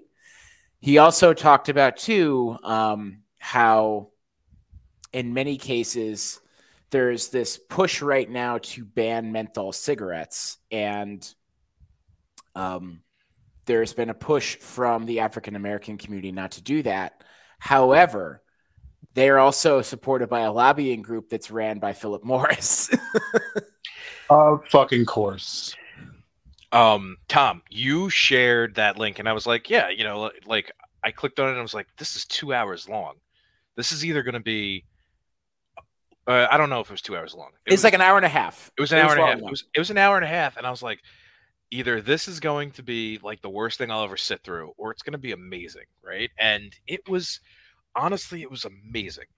I watched that. I don't think I took my eyes off the fucking screen for a second because it is an app. It's an absolutely well, like super well researched, and it's mind blowing how much of I feel like American culture in general, American history is intertwined with like the tobacco industry Yeah. and how how much of a was the motivator or the catalyst for certain things or certain parts of it like coupons mm-hmm. trading cards these are things that like came out of the conception of cigarettes and cigarettes themselves were like one of the first things that they synergized right like taking like weaker versions of tobacco like it was one of the places they first gmo'd if Yep. you think about it you know it's like it's fucking nuts like that and and it takes it all the- like the great thing is that it goes all the way from like jamestown being a colony all the way to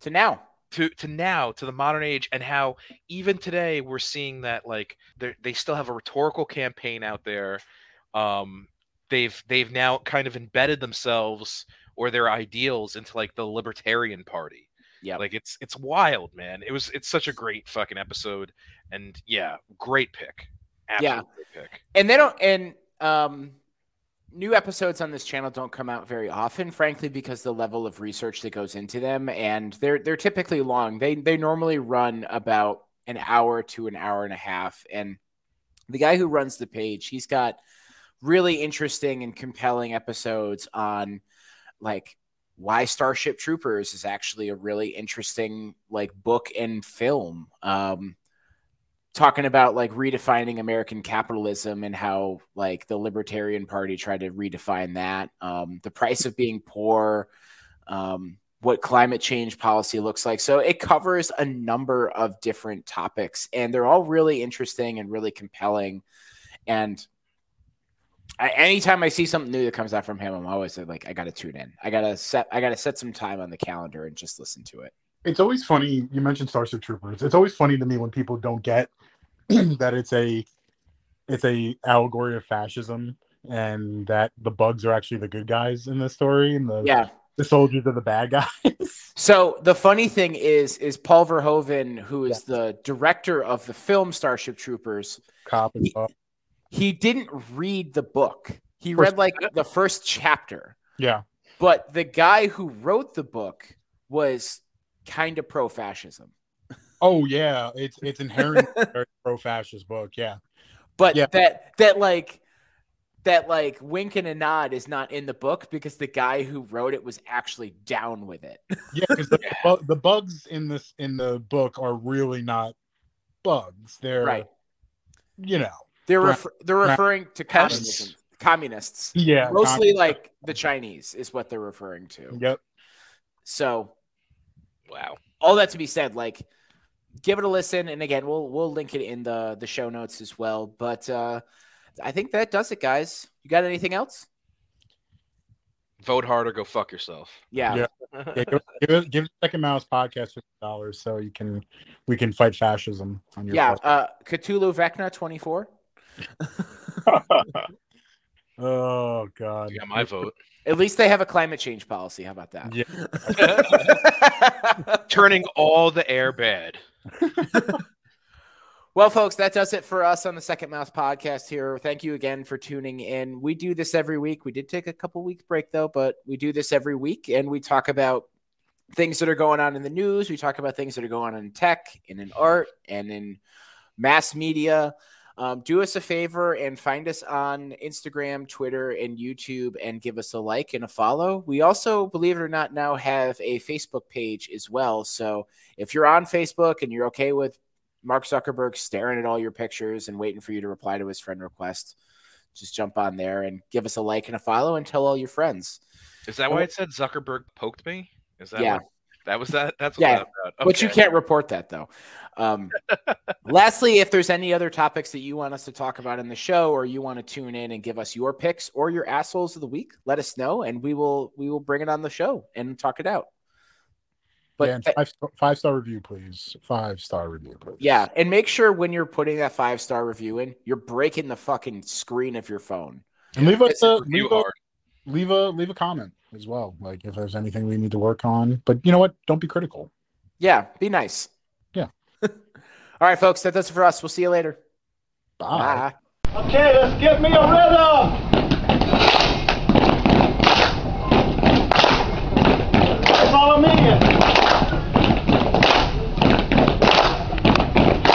We are, we are Walmart. And then he says, and I'm not kidding you, he goes, now clap.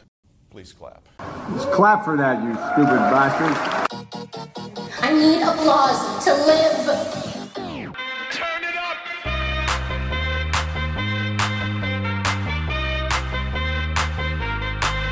I can make your hands clap. Said I can make your hands clap. Go ahead, make your jokes, Mr. Jokey. Joke maker.